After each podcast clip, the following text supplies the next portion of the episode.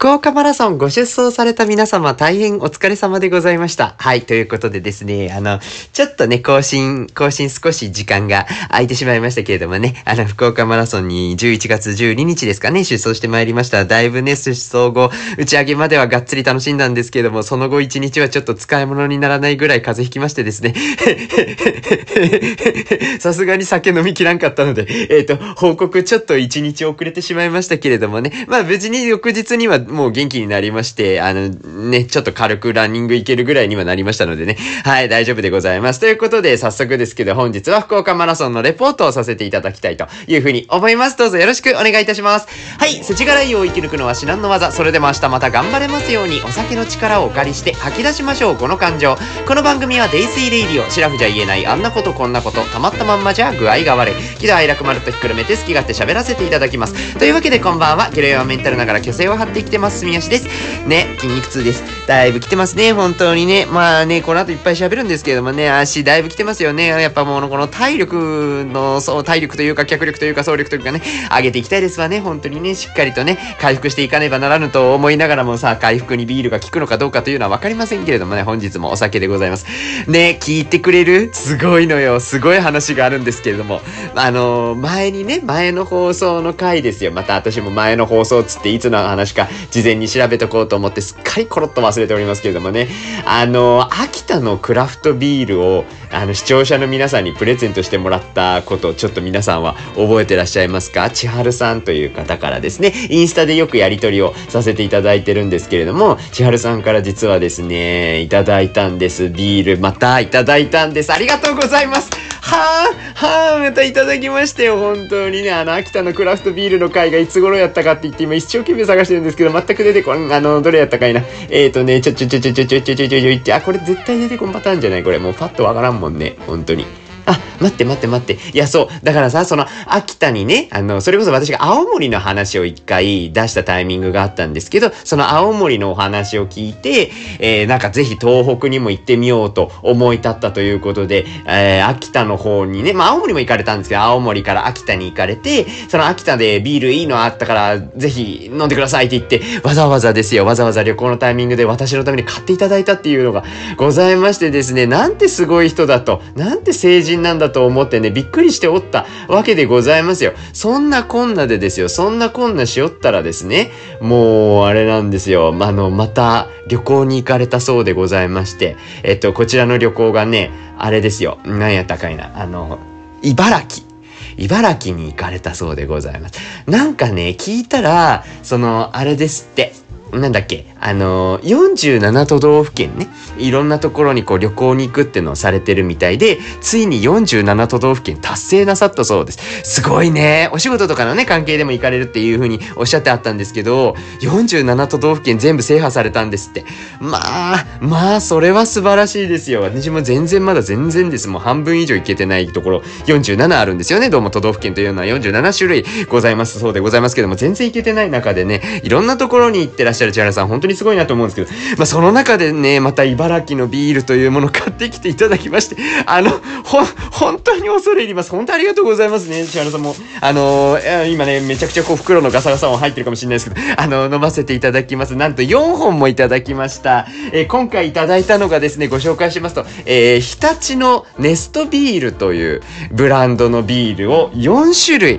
購入いただきました。またこの4種類が色味が素敵でですね赤青緑黄色4種類ございます。ざいます。ね私もねまだ実はあんまりちゃんと調べてはないんですよ。ちょっとそのホームページで会社のホームページだけ見てどんな作りのビールなんだろうっていうのだけ軽く見たんですけどえっ、とどちらにしようかなで決めようかなと思いましてまあ皆さんにはそのどちらにしようかなをしてる様はね私のあれは見えてないと思うんですけど私が勝手にやりますんでちょっと聞いといていただいていいですか？どちらにしようかな天の神様の言う通り。はいもうこれねいろいろ地域性ができるとは思いますけどもね。今回青になりました。ホワイトエールでございます。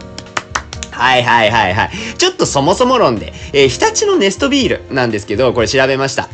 ネスト。これがね、巣の意味です。あの、鳥の巣とかの巣の意味ですね。で、えー、茨城県の中市鴻巣という土地で生まれた、えー、日立のネストビールというビールだそうで、この鴻巣の巣の字が鳥の巣の巣なんですよね。まあ、そこからおそらく名付けられたというような感じで読み解いておりますけれどもね、ここはビールを愛する私たちの巣、私たちの考える最高の一杯はここから羽ばたいていますということで、まあ、なんて素敵なコンセプトでございましょうか。またね、そのね、コンセプトもいいんですけど、そのサイトの中でね、めちゃくちゃ好きだった一文があって、えー、ビール作りは我が子を育てるように、発酵中は酵母は元気かな？熱くないかな？寒くないかな？そんな気遣いの日々っていうのがね、ありましてですね。いいですよね。このなんか、親鳥がね、ヒナをこう心配しているような様もこう表しているかのような、そういう気遣いでございます。気遣いというものはやはり人間関係をスムーズにする上でもとても大切な要素の一つではございますけれども、やっぱりビールを美味しくする上でもやはり大切なものだということをね、改めて実感させられる、そんな一文だなと思いました。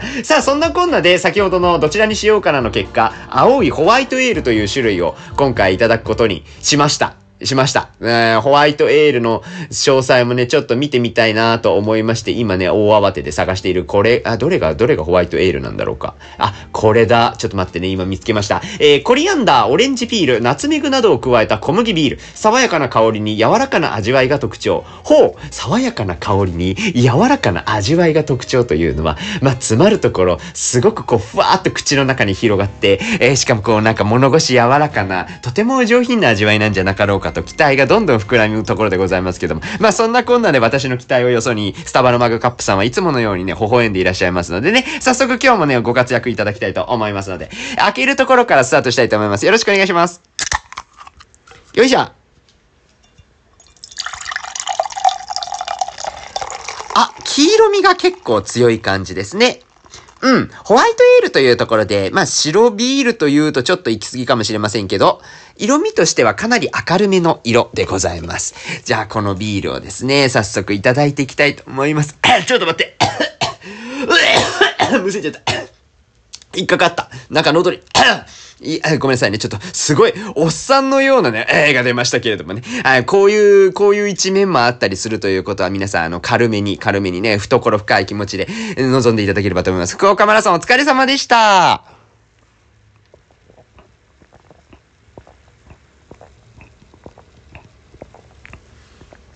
まあ、美味しい。これはまた美味しいわね。ほーん、ほーん。すごいですよ。あー。なんかね、香りとしてはね、結構本当にビールの芳醇な香りって感じなんですよ。よくなんか果実系の香りがこうふわっとするようなビールもあったりすると思うんですけど、このね、えー、日立のえー、日立のネストビールのホワイトエールに関しては、かなりこう、麦の香りがすごいふわっとするようなイメージが強いですかね。うん。味わいはね、飲み口がすごくライトな感じです。すごい軽めです。軽めなんですけど、えっ、ー、と、味わいとしては甘口すぎない感じはあるので、結構ビールちゃんと飲んでる感というところはすごい実感できると思います。うん、飲み口爽やかだから、うかつに飲みすぎますね、これね。ちょっと飲みすぎちゃうというところは気になっちゃう 気になっちゃうわね。美味しいから。美味しいから飲みすぎちゃうし、今お、おかわり慌ててついでるんですけど 美味しいやんと思いながらね。そうなんですよ。でもまあね、そしてオレンジが結構ね、効いてるんじゃないかと思うんですよね。原材料のところにもね、実はオレンジがちゃっかり入ってたりするので、なんかこう、奥からオレンジのふわっとした何ですか？軽やかさみたいなところが、うん、鼻からこう突き抜けるような感じというのはちょっと感じられるかなと思います。うん。美味しい、これ。わあ、一発目いいんじゃない？ホワイトエールからのスタートは。ありだと思いますけどね。この後はまだ実はちょっと調べてないのでワクワクなんですよ。いろんなスタイルがおそらく出されてるんだと思います。サイト上見たらですね、え今回いただいた4種類以外にも、いろいろなタイプのビールっていうところを取り揃えていらっしゃるようで。え今回カンカンのもの、あの、カンカンのね、プシューやりたいからカンカンがすごいありがたかったりもするんですけど、結構瓶ビールみたいなところも多く販売をされているブランドみたいなそうですございます。はい。残りのビールもですね、味わいの違いというところを堪能しながら、あと3回分の放送送でね、ゆっくり飲んでいきたいなと思います。千春さん改めてありがとうございました。嬉しい。あのね、千春さんはね、おつまみ用の甘いチョコレートも用意をいただいたので、これはこれで後でゆっくりいただきたいというふうに思います。もうちょっと飲んでいい？うん。良きでございますわね。まあそんなこんなでですよ、福岡マラソンがあったんですね。福岡の皆さんは、あのー、まあね、マラソンされない方でもね、大きく道路がこう、交通状況整理されますのでね、あ、合ってるんだマラソンっていうのはね、お気づきの方が多いと思うんですけれども、実はですね、福岡マラソン、まあ何度もお伝えを、この番組、この番組でもね、一応何度かお伝えはしておりましたけれどもね、えー、2023年というのがですね、10周年アニバーサリーのタイミングなんですよ。つまりまあ10回記念なんですね。ということで、福岡マラソン事務局の皆さんもですね、まあ10周年ということで、えー、いろいろなこう、こう催しであるとかね、プレイイベントっていうところを、えー、1、2ヶ月前からいろんな企画が各地で催されておりましたし、えー、それに向けていろんなサポーターの皆さん、えー、協力してくださる協賛企業の皆さんが、えー、みんな一丸となって作り上げたお祭りですね、もう一種のね、お祭りというようなイベントになりました。すごく楽しかったですね。はい、あら、合わせてなんかそのね、プレイイベントのお話とかもどっかでやった記憶、またこれあったし、あれでしょ、またエピソードね、いくつだったかっていうのはもうこんだけいっぱい喋ったらもう、いつのエピソードだったかが、こう、パッと出てこんのですよね。これもうどうにかしてこう、検索する術をね、身につけないかんなとは思いつつ、なかなか、なかなかどうしてこれもう一発でね、画面がポンって出てこないんですよ。もうこんだけ多くなっちゃったらね。あー、51話だ。エピソード51。誰よりも福岡マラソンのプレイイベントに参加している件っていうようなタイトルで、うちは出しておりますので、よかったらそっちもね、合わせて見ていただければなと、見て、見てじゃねえや、聞いていただければなというふうに思うんですけれどもね、まあいろいろとちょっと、うん、福岡マラソンの事前イベントから参加をしておりましたので、まあ本番というのもだいぶ楽しみでございました。すごい楽しかったです、実際ね。で、あの、記録なんですけども、一応、あの、恐れながら自己記録、自己ベストを更新することができました。ありがとうございます。はーん、はーん、よかった、よかったわ。えっ、ー、と、今回ですね、私、ナンバーが10689という絶景ナンバーをいただきまして、えー、記録が、えー、3時間17分23秒、ネットタイムだと3時間16分43秒という形になりました。えー、3時間17分23秒というのが、えー、今回 C ブロック。まあ、マラソンね、いっぱい人が参加しますので、ブロック分けされてるんですよね。で、A, B, C, D, E, F, G とかいろいろ続くんですけども、そのうちの C ブロックから今回出走させていただいたので、C ブロックからスタート地点まで行くのにちょっとラグがあるんですよね。で、その分の記録まで含めて、えー、ゴールした時間が3時間17分23秒。で、ネットタイムというのが、そのスタート地点からカウントした場合どうなったかっていうところで、それだと3時間16分43秒といういうような形になっておりました。もともと自己ベストが3時間19分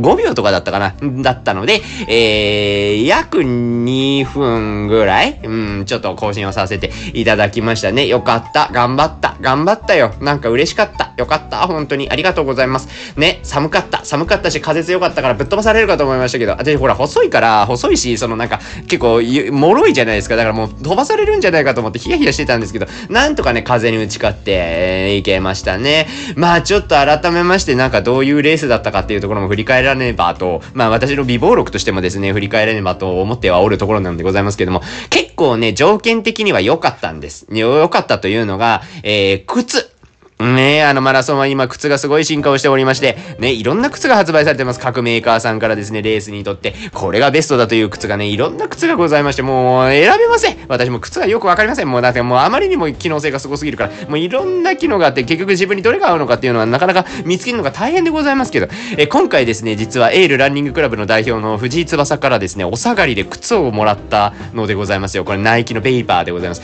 ベイパーというのがね、まあ私あんまりこれはごめんなさい。もう調べませんでした。あの 詳しい人がいっぱいいろんなところで喋ってたり、動画とかでアップされてたりするので、本当に詳しい方に聞いていただければなと思ったんで、あ要はすごい靴っていうやつですね。はい、もうそうなんです、そうなんです。人生初ベイパーでございました。名前はね、もちろんランニングしておりますと、やっぱベイパーがいいとか、いろいろ聞きますよ。なんかいろんな種類のね、靴のこれがいいとこれがいいみたいなのよく聞くんですけども、やっぱベイパーってやっぱ一律よく聞くから、まあなんかベイパーもいろいろ多分バージョンみたいなのがあると思うんですけども、何バージョンかちょっとごめんなさい、わかんないです。でもピンクのやつ、ピンクの、うん？ピンクの色が入っている白べ、白基調の靴 を履きました。このあの私の靴への関心のなさがちょっと 露呈してしまいますね。お恥ずかしい限りでございますけども、人生初ベイバーでした。ベイバーね、やっぱり、今まで割かしそんなに靴に対してなんか関心というかそのなんか執着とかなかったんですけど、やっぱ初めてベイパーというそのレース向きのシューズっていうものを履いてみて、えー、あのー、推進力と言いましょうかね。やっぱ足が進むんですよね。で、だいぶやっぱり今までよりも速く走れるっていうのは、ちょっとさすがに素人でもわかる感覚でちょっと実感をすることができました。ので、えー、ベイパーってやっぱすげえんだなと思いました。まあ同時にちょっとやっぱ終わった後、その足へのダメージみたいななところは、もともと言われてたんですよね。やっぱ結構衝撃強いから、ちょっと気をつけといた方がいいよって言われて。まあこれ、まあね、一応私もトレイルランニング、まあそのね、やる気という部分ではだいぶ他の皆様よりも、あの、非常にこう、低い、低いモチベーションでのスタートというところはございますけども、一応曲がりなりにも一応山とか走ったりするんでございましてですね。あまあ多少大丈夫かなって、ちょっと緩く見てたところはあったんでございますけれども、やっぱ翌日のその、なんかこの痛み、痛みじゃないんだよな。なんかこのね、ズーンとくるような感じ。もうまさに筋肉痛というやつですけど、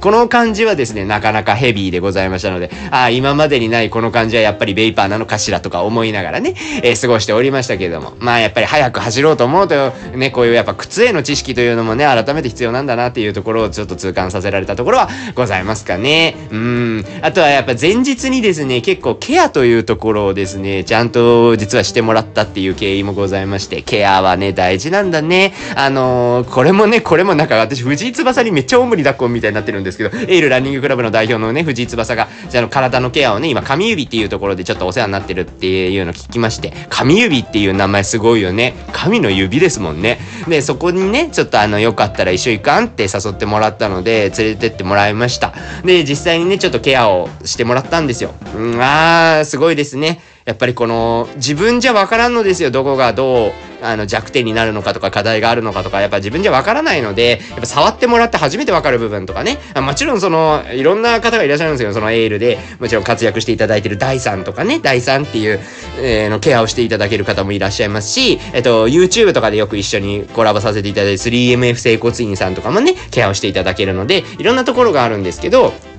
改めてこう紙指のその、なんとか、ごめんなさいね。ちょっと整骨院の名前後でちょっと載せて概要欄載せときますね。ね、し、えー、とね、その整骨院で見てもらった時に、なんかね、背中がね、結構張ってるというか、なんか筋トレとかしてます？って聞かれて、あ、そういえば私トムジム通ってるわと思って、あのトムジムの回もね、エピソードなんだったかに、また、エピソードなんだったかがパッと出てこない問題ちょっとね、生じておりますけれどもね、そうそうそう、トムジムのね、回があったんですよ。こう、最近ね、私トレーニーなんですって言ってね、お話をさせていただいた時もあったかと思いますけど、あ、58話だ、エピソード58、トレーニングを3日坊主で終わらせないためには他人を巻き込むのが一番っていう放送の回があったんですけど、そこでね、こうトレーニングしてますっていうところもね、お話ししたかと思いますが、なんか妙にね、結果出てるんじゃなかろうかって思いながら、そうそう、なんかね、ちゃんと鍛えられてるらしい。でもなんか左右差があったのがちょっと気になったんですよね。なんか左側だけちょっと張ってるみたいなところとかも気づいてもらって、で、ここがやっぱりね、すごいやっぱケアしておくと、その、後ろにこう手を振るその後ろに振る部分の可動域みたいなところにも結構影響出るし、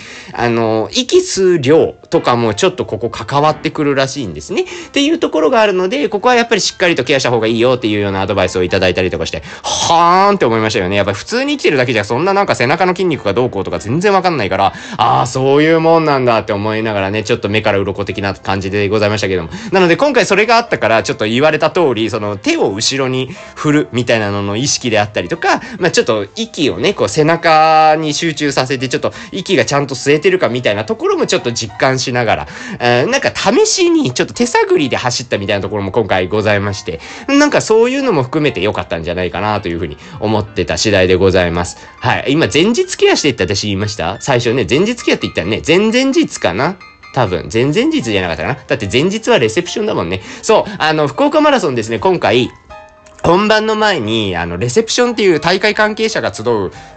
あ決起集会って言ったらちょっとあれなのかな、があるんですよ。レセプションっていうのがあって。えー、レセプションにですね、今回私、何の、何の招待選手でもなければ、何のサポーターでもなく、何のゲストランナーでもないんですけど、参加をさせていただきましてですね。あの、一応、あの、また改めてどっかの回ではお話をしなければなと思っておりますけれども、あの、プロランナーの福田城、田中飛鳥、この両者の元マネージャーの特権を使いましてですね。使いましてって言ったらちょっとなんか言い方悪いですけど、事務局の人がね、あの、今回の福岡マラソンの部分まで、まあ、元元マネージャーなんで、その、今回の福岡マラソンのやりとりに関してはちょっと流れで、あの、二人分、ちょっと連絡の、もう本当受け渡し役っていうんですか？その仲介役みたいな役割をちょっとやってたんですよ、実を言うと。で、その流れで、もうよかったらすみませんもレセプション来ませんか？って事務局の方から声かけていただきまして、まあ、せっかくやし、行っちゃおうと思って。最初ね、あの、なんか行くのもね、元マネージャーだしね、みたいなので、ちょっとね、どうしようかなと思ってたんですけど、まあ、せっかくお誘いいただいたしな、みたいなのも思いまして、行ってまいりました。はい、あのね、場違い感すごかったんですよ。これはね、これはね、なんかね、どう言えばいいんだろう。多分ね、福田、田中は分かってると思うんですけど、私、だいぶ場違いやったよ。誰ってなるもんね。いや、あの、ちゃんとね、おしゃべりする人いたので、あの、おしゃべりできました。おしゃべりできましたっていうのもあれですけどね。そう、仲良くなった方もいらっしゃるんですけど、やっぱすごいですよ。なんかもうね、野口みずきさんをはじめ、あの、超、超有名人、超有名人の方がですね、いっぱいいらっしゃいましたよ。あー、なんかこういう感じでね、皆さん控え室に集まっていて、で、そして飲み会の場所に行くんだ、みたいなね、その流れというところも本当初めてでございましたので、もう緊張しますね、やっぱああいうのはね。あの、最初になんか控え室でお茶とかも出されるんですけど、お茶一気にガブ飲みしました。もうだってもう 何も、何もすることないし、なんか誰かになんか話しかけるみたいなね、お前誰みたいになるからどうしようみたいになっちゃってね。うん、ちょっとね、悩んでましたけど、まあまあね、もう楽しかったです。楽しかったし、お酒出たんですよね。なんかやっぱデイスイレイディをやってる身としては、まあ多少、ちょこっとぐらい、まあマラソン、フルマラソンの前日ですけど、ちょこっとぐらい飲んどこうかなと思って、コップに8杯だけ、ね、8杯だけ、えー、まあ8杯だけというのが皆さんにとってどうか、ちょっとまあそれはね、定かではございませんけども、もちろんそのなんかやっぱ緊張してた、あれあるから、緊張してたアドバンテージあるじゃないですか。そのなんか緊張してたらやっぱその緊張を緩和するために飲まなきゃいけないみたいなところもあったりするので、まあそこの緊張をちょっと解きほぐす意味で、ちょっと相殺されたみたいなところはあるんじゃなかろうかとは思いますけどね、一応8杯にとどめましたからね、あのー、水出しウイスキー？水出しウイスキーって言わんね、あの水割り。ウイスキーの水、あのね、ウイスキーの水割りめっちゃ美味しかったんですよ。あ、ホワイトタイガーみたいな名前のウイスキーの水割り。おめあれね、美味しかったですよ。ちょっとね、皆さんも調べてみていただけたらと思います。私、ウイスキーそんなに家になんかロックを置いてみたいな生活は今までしておりませんでしたけどもね、あのウイスキーは結構美味しかったな。水割り全然ありだなと思いまして。まあ、ウイスキーの水割りから入ってのビール。えちょっとな、なんかね、順番的にはちょっと酒飲みの順番なのかよくわかりませんけれどもね、まあ全ての酒愛していますのでね、まあいいかなと思いました。はい、そんなこんなでですね、前日割と飲んじゃったので、うん、なんかどうかな本番って思いましたけど、相当元気でした、朝一から。なんかね、結構良かったんです。朝起きたタイミングから割と元気だったんですね。で、あの、エールランニングクラブで、えー、集合を朝しましょうみたいな、私も元、まあ元じゃない、これはマネージャー、今もマネージャーしてるんですけど、そのエールランニングクラブのマネージャーを名乗っているるところがございますので、まあ、エールランニングクラブの皆さんとやっぱ出走前には一回ね、みんなで顔を見ておきたいなと思いまして、朝から集合いたしました。集合の際はですね、あの、田中飛鳥の奥様がですね、あの、車出していただけまして、あの、田中飛鳥とともども送ってもらいました。本当にありがとうございます。本当にね、助かりました。あの、家までね、家から天神までまあ歩いて2、30分ですかね、かかるところをあの、車出していただいたのでね、あの、楽しく、楽しく移動することができました。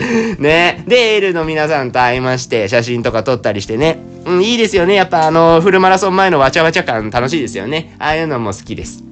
で、まあそれが終わったと、実はですね、別に、まあこれも福岡マラソンのそのプレイベントの回、で、実は私ちょっとお話をさせていただいたんですけど、実はですね、こう、プレイイベントの一環で、脳活走る隊っていう、その、しん、な、なんて言うんですかね、その、な、シニア向けって言ったらあれなんだけど、その、ファンランをされる皆さんと一緒に、走るっていうのを実は複数回にわたって、え企画されているそういうプロジェクトにも今回関わらせていただいたんですね。ちょっといろいろ都合がありまして、1日は3回あったんですけど練習が。1回目は私も参加したんですが、2回目はちょっと気候の問題、その天気の問題で中止になっちゃって、ん3回目はですね、ちょうどそのいろいろちょっと自分の諸事情もありまして、行けなかったっていうところがあったので、実質ちょっと1回しか行けてないのは行けてないんですけど、あの実際にこう関わらせていただいた皆さんの最後の決起集会にもちょっと参加をさせていただきました。うん、これ両方エールの後にそのままダッシュで、うん、あの、会場を迎えまして、無事に間に合いまして、よかったです。なんかね、本当にファンランの皆さんもすごく、あの、練習をずっと積み重ねたっていうお話ももちろん聞いておりますし、皆さんやる気に溢れているそのエネルギーというところを私もいただいたので、ね、これがやっぱフルマラソンにもちょっと効いてんのかなとか思ってたりは、今になって振り返るとそういうことも思ったりはいたしますね。で、その辺の決起集会にしっかり参加した後、スタートブロック行って、えー、並んでおりまして、えー、何分ぐらい並んだんですか？結局、は、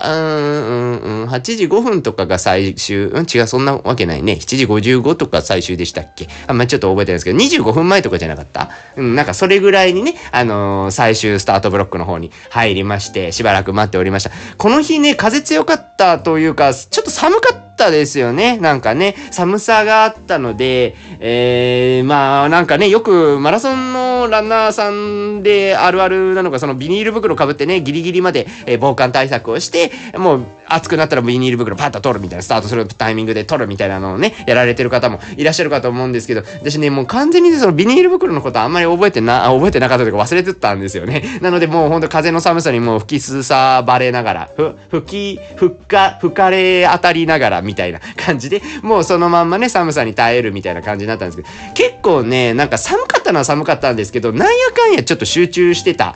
あので、そんなに実は影響値なく。というか、その、基本的には12度ぐらい。とかだったんですよね。で、もうちょっと寒くなってくるとさすがに限界来るんでしょうけど、意外と大丈夫な気温だったりもするので、もうそのまんまの、ノースリーブのね、あの、やつ、今回着てたんですけども、全然、そのまま出走できそうな感じではあったので、まあ、スタート時点もわりかし調子良かったなっていうような感じはありました。で、まあ一応スタートとなりまして、何分ぐらいだったかな ?1 キロ。4分、4分40、から50ぐらいだったと記憶してますが、最初の方はちょっと抑えめに行かねばというところもありまして、まあそれぐらいで行こうと思って、それぐらいで行っておりましたけれども、最初のね、給水が始まった時点で、ちょっとね、テンションが上がっちゃったところあるんですよ。ので、もうなんか最初の給水でこうパッとうまく取った後、ちょっと頑張ろうと思って、もうちょっと上げたんですよ、速度。もう本当は上げたと言っても3、4分35。から4分40ぐらい平均でぐらいまで上げたっていうところがありましてなんとなくこの時点でちょっといけそうな雰囲気があったんですよね。で、そのまんま、えっ、ー、と、天神の街中をこうガーッと突っ切って、えー、西区の方面にこう向かっていくわけですよね。で、西区の方面向かっていくと、18ぐらいじゃないですか、18キロ、19キロあたりから、あの、9大ゾーンと言われてる、あの、折り、あの、その、すれ違うゾーンがあるわけですよね。その早い人が先にこう折り返してきてこうすれ違ってくるみたいな。そこでこういろいろね、みんなの激走姿を見れるっていうような場所が一個あるんですけど、そこまではね、結構飛ばしてた感じは自分の中ではまあまああったんですよね。で、ちょうど折り返しというかハーフが、えー、21キロぐらい ?21 点ちょいぐらいのところが、ちょうど、あっち、球大の方のガーって抜けて、折り返しのところがちょうどハーフになるんですけど、その時点でですね、結構足が持ってたんですよ。あ、この、このハーフ時点での持ち方は、私これ最後まで走れると思って、実は結構この辺で自己新記録をちょっと確信してた、うん、ところは実はあったりいたしました。なんか今まで他のフルマラソンって20キロというかハーフの時点で、あの、ちょっとダメって思ったら本当にやっぱダメだったりするんですよ。やっぱ30キロ以降もそのまま続いた時に足が動かなくなったりとかするっていう感覚があったので、結構やっぱここ鬼門だったりするんですよね。その20キロを超えた後っていうところは、私の中では結構もう、その後がどうなるのかっていうのが、わりかし今の体の状態から予測つきやすいような感じがあったんですけど、今回は良かったんですよ。ハーフのところ。あ、絶対これ止まらんっていう自信がちょっとあって、なんとかこれはいけるぞって思ってた矢先でございました。で、そのまま30キロまではもちろんその、いけてたんですけど、やっぱでも、実際記録見て、ああ、そうだよねって思ったんですけど、改めてね、終わった後記録とか見て思ったんですけど、やっぱ30キロ以降はやっぱちょっと失速してましたね。なんか4分、えっとね、結局ね、えー、20キロぐらいのところまでは4分半ぐらいでずっとイーブンに飛ばしてたんですけど、30キロとかになるとやっぱ戻りました。4分40とか。で、遅くなっちゃうとやっぱ4分50とか5分とかになっちゃうところ。まあ、その上り坂とかがここで出てくるんですよね。アップダウンというかね。で、上り坂とかになるとやっぱり、もうちょっと後半の上り坂特にしんどくなるので、結構下がってた。まあ、それでもね、まだ歩いたりはしてないところはあるので、まあ、ある程度自分の中でイーブンでいけたつもりではいるんですけど、結構やっぱり、ああ、ちょっとタイム的に見るとやっぱここはちょっと課題にはなるねっていうところは後から思いました。まだまあ、走ってる最中はわりかしもうメンタル的には非常に気持ちよくずっと走れてたっていうようなところは正直あったりしますね。もうほんとメンタル競技ってマラソン言われますけど、それでいくと今回のメンタル状況っていうのはゲロ弱メンタルを名乗ってる私にしてはかなり良かったっていうところはあるかもしれないですね。これね、良かったのは一個大きな要因としてやっぱ会いたい人に会えたっていうところは結構あるんですよね。それこそその青森でね、あの旅行の時にお世話になりました方もね、実は今回福岡マラソンにご出走されてて、ひろみさんって言うんですけど、ひろみさんとね、あの、レース中にすれ違うこともできたんですよ。お会いできないかなと思って、スタート地点ではちょっとお会いできなかった、ブロックが違うのでね、お会いできなかったんですけど、実際にこう走ってる最中でお会いしたし、あと応援でね、青森からお二人、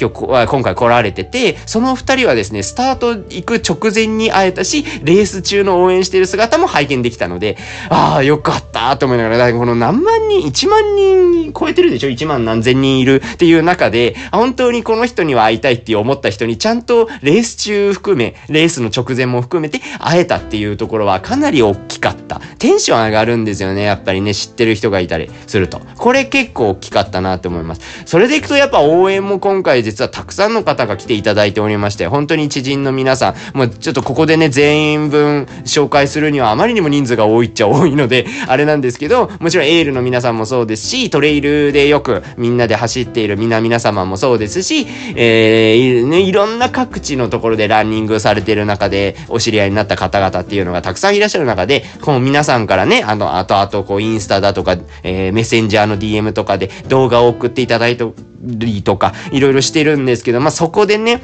応援していただいたお姿を見るだけでもですね、私はやっぱり結構テンションが上がるというか、やっぱきついけど、きついんですよね。やっぱもちろん長く走ってるからきついんですけど、やっぱ誰かに会うってなった時のあの、一瞬やっぱこうガッとこう、出力が上がる感覚っていうのはマラソンならではですごく面白いなって思いながらすごく元気をいただきました。本当にねあの寒かったと思うんですよ。走ってる側はそうでもないと思うんですけど待ってる側とか応援してる側って絶対寒いと思うんですよね。その辺本当になんかねずっと立ちっぱできつかったろうと思いますけれども本当に応援をしていただいてすごく嬉しかったです。ありがとうございました。動画もねたくさん撮っていただいたのずっと今フォルダに保存して嬉しく思って眺めながらニーマニーマしているところでございます。ね、こういう感じで応援したりとか、ハイタッチしてもらったりとかしながら元気をもらいましたので、なんとか、なんとか42.195キロ。まあ長かったですけどね、だいぶ長かったです。ね長いよね、42.195キロってですね。で、福岡マラソンのコースってもう皆さんご承知の方はご承知だと思いますけれども、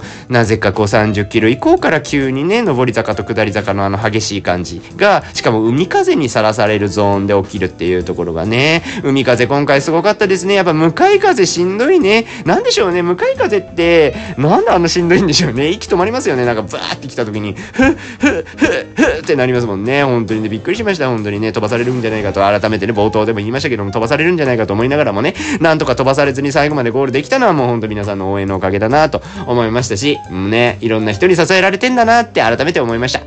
ねえよかったです。で、そのまま福岡マラソンの首走後は打ち上げもございました。もうね、あの、この番組でも何度もお伝えしております、サブスリーやるまでラジオの斎藤崎昇さんの、えー、経営されてらっしゃいます、カフェ、ドットレディでですね、福岡マラソンに出走した方も、応援で駆けつけてくださった方も、来年出走しようって思った方も皆さん含めて、えー、みんなで打ち上げしましょうというような会をですね、あの、佐賀の小池スポーツさんもね、皆さんいろんなね、お知り合いがいらっしゃるので、もう皆さんご承知だと思いますけど、小池スポーツさんとね、共催して、えー、やられている、そしてあの、ラダーの平さんもね、一緒にね、こういろいろやられている、その打ち上げの司会も今回ちょっと仰せつかりまして、まあ、司会と申しましても、私もわりかし、その、もう、がっつり司会というよりは飲みに振り切った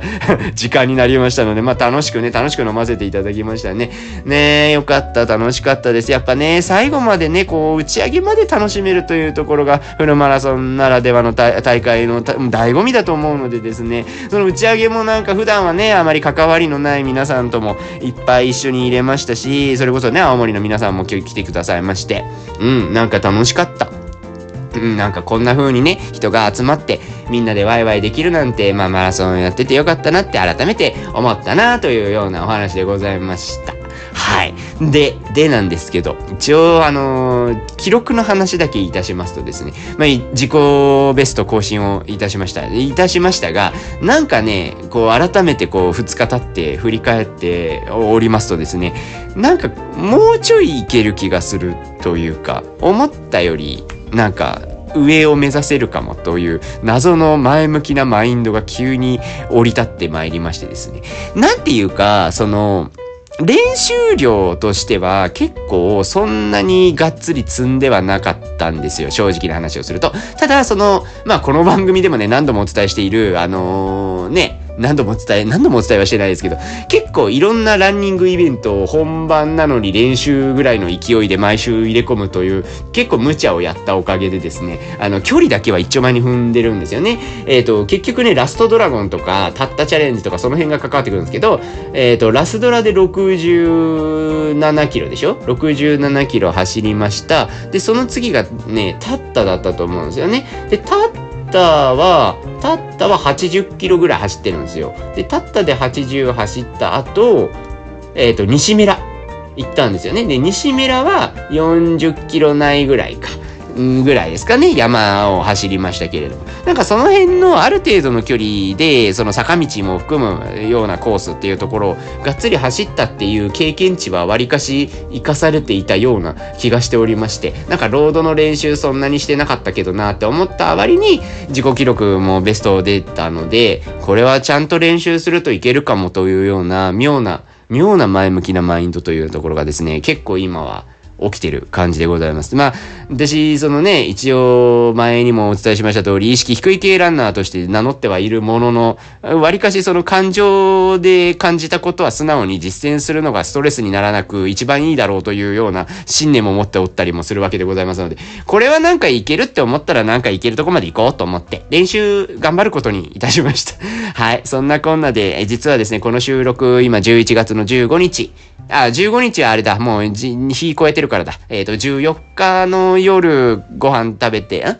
?14 日の夜ご飯食べてゆっくりしてて、11月15日の深夜に撮ってるんですけど、えっ、ー、と、一応14日、それなので福岡マラソンの2日後から実はちょっと走り始めました。はい。あの、まあ、体との相談は今めちゃくちゃちゃんとやってはいるんですけれども、なんか一応大丈夫そうなので、そのなんか怪我するような痛みというよりは、どちらかというとちょっと、あの、まあね、足がパンパンになってるから筋肉こわばっとる感じっていうところはございましてですね。まあそれもなんかゆっくりジョグでちょっと体ほぐそうみたいなぐらいのノリではあるんですけど、ちょっとだけ走る時間増やさないとなって思って、えー、まあ無理ない範囲でね、お仕事はいろいろあるので、お仕事はできる範囲でちょっとやろうかなというふうに思ってます。目標値としてはどうしよっか。でも、12月に今度宮崎でフルマラソンあるんですよ。青島太平洋マラソンっていうのに出る予定になっておりまして。うー、でも更新したいよね。頑張って更新したいなとは思うので、3時間15じゃないですかね。目指したいなとは思います。で、2月とか3月とかに入って、あと2回ぐらいちょっとフルマラソンの大会出ようかなと思ってるところがあるので、そこでそうですね。なんかね、大きく言うならサブスリーとか言いたいけどね。じゃあ多分現実味、どうだろうな。目指したいですね。言っとくか。サブスリーって。とりあえず言っとこっか。言って、そこに目指して頑張っていく上で自己ベスト更新していくもんよね。と思いますので、ちょっと頑張って、え、目標値を上げて練習していこうかななんて、妙にね、妙に意識の高い感じにちょっとシフトチェンジを始めようかとしている私でございますけれども。まあ、ただね、デイスイレイディオは続けたいからね、普通にお酒は飲もうかなとは思っている次第でございますよね。まあ、これ、だからその、ずっと頑張ってて、あ、これなんか酒やめた方が記録上がるっていう確信に至ったら、泥酔もちょっとやり方考えないとなとは思いますね。おしゃべりするのは楽しいんですけどね、まあ酔った勢いでいろいろものを吐き出したいっていうところはね、ずっと今までのそうね、願望として残ってるものはありますので、多分なんかしばらくない気がするんですけど、やめるとかはね、泥酔レイディオやめるとかあんまない気気がするんですけど、まあまあ一応ね、ちょっとマラソンに関してちょっと頑張れるだけ頑張ろうというような、そういう前向きな気持ちになりましたよというご報告でございました。はい、そんなこんなで、えー、皆さんもいろんなね、福岡マラソンでドラマとかあったかと思いますし、えー、もしかしたらこういうお話とか、いろんな方の福岡マラソンの体験談とか聞いて、ああ、なんかマラソンちょっといいかもみたいな、福岡で走ってみたいなっていう方もいらっしゃれば、えー、なんかマラソン自体実はあんまりしてないけど、ちょっとだけ走ってみようかななんて思っていただける方もいらっしゃるかもしれませんね。まあ皆さんぜひこういうのきっかけにマラソンよかったらぜひ走っていただければ、すごい仲間が増えて嬉しいなとも思いますしね。まあなんかそういうので、えー、頑張ろうと思いましたよみたいなお話があったらぜひね、コメントとか寄せていただけると私もなんかやっててああよかったなって思いますので、えー、ぜひぜひそういうね、いい気持ちのコメントをいただけるとすごく嬉しかったりいたします。はい、そんなこんなでございまして、まあもう夜ですのでね、もうそろそろ終わりましょう。肝臓は定期的にいたわりつつ明日も頑張りましょう。はい、ということで福岡マラソンお疲れ様でした。えー、デイツイレディオまた次回の飲み会でお会いいたしましょう。ご視聴いただきましてありがとうございました。